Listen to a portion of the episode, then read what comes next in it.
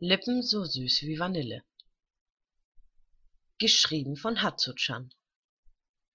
Gelesen von dragonwolf2019